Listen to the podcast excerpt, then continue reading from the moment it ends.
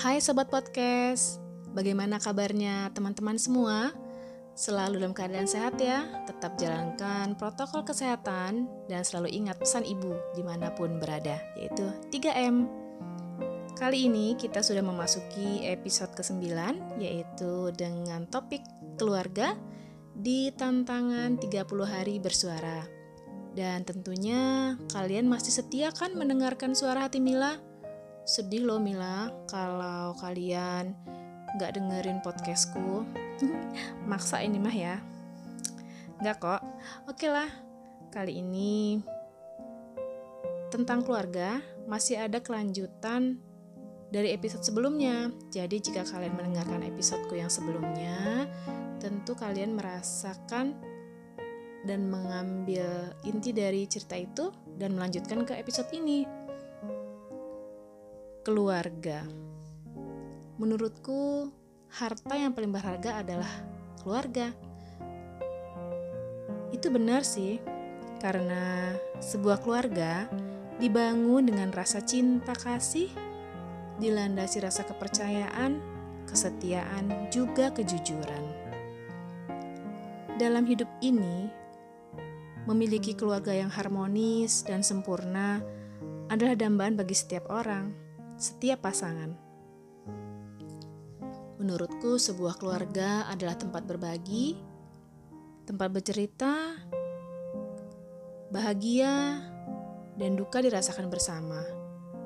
Kemudian juga di antara pasangan tidak ada saling kebohongan, saling keterbukaan, apa pun itu. Dan keluarga itu akan membuat setiap pasangan menjadi nyaman. Tetapi, jika mempunyai keluarga menimbulkan ketidaknyamanan, untuk apa? Hanya sekedar status dan bertahan.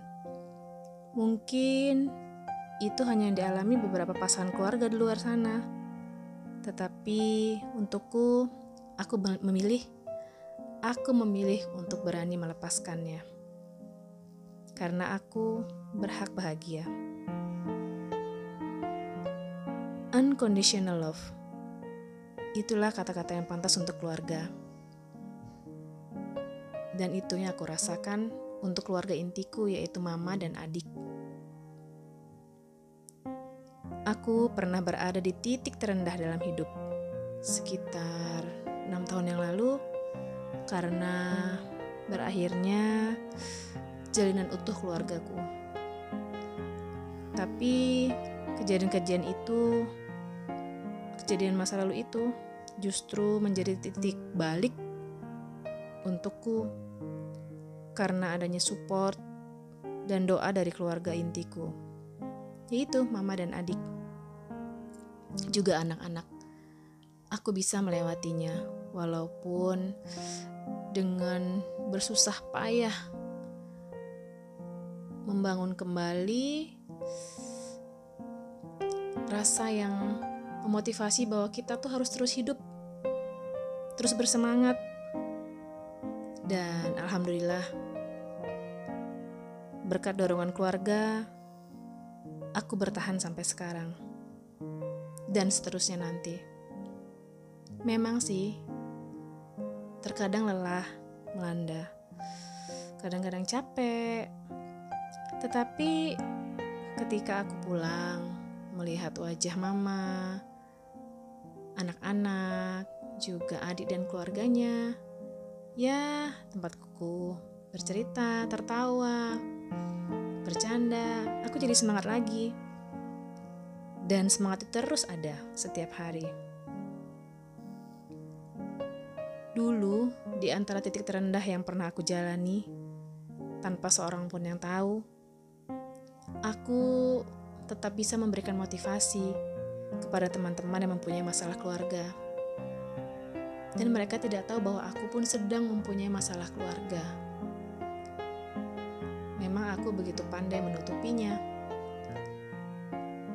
Tapi it's okay lah. Karena aku mungkin dipercaya ya sama teman-teman untuk memberikan pendapat dan saran. Ya, kebetulan aku juga senang sih uh, kasih pendapat, saran sama teman-teman supaya keluarga mereka tetap utuh dan alhamdulillah keluarga mereka baik-baik saja dan sampai sekarang. Dan mereka sangat berterima kasih atas semua saranku. Aku pun senang bisa membuat mereka bahagia dan melihat keluarga mereka utuh. Dan kemudian dari kejadian masa lalu itu, aku belajar jika sebuah keluarga tidak bisa menjadi tempat berbagi, tidak memberikan kenyamanan, sudah tidak ada kejujuran, lebih baik lepaskan saja, karena bahagia itu hanya kita yang ciptakan dan kita yang merasakan. Orang lain itu hanya melihat dan mereka tidak merasakannya. Jadi, terima kasih untuk keluargaku tercinta, mama, adik, dan keluarganya juga yang selalu sayang dan support dalam keadaan apa pun, terutama mama. Aku tak bisa begini, Ma. Terima kasih atas doanya ya, Ma. Sudah nemenin Ila sampai sekarang. Dan untuk anak-anakku tersayang, maafkan jika sayap ini belum sempurna seperti yang lain. Tetapi Mami akan terus bertahan untuk kalian dan membuat kalian bahagia.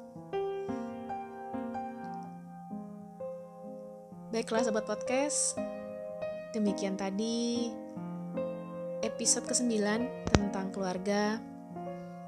Dan mungkin ceritanya agak sedikit apa ya agak milo ya. Karena memang Mila yang menjalani tapi Mila hanya berbagi bahwa kita harus tetap bahagia dan termotivasi karena sebuah keluarga. Dan karena dorongan keluarga juga. Demikian dari Mila. Terima kasih sahabat podcast masih setia mendengarkannya. Suara hatiku ini. Sampai jumpa di episode selanjutnya. Dan tunggu lagi cerita apa saja sih yang akan diceritakan lagi dari suara hati Mila. Terima kasih ya. Salam sayang selalu dari Mila. See you.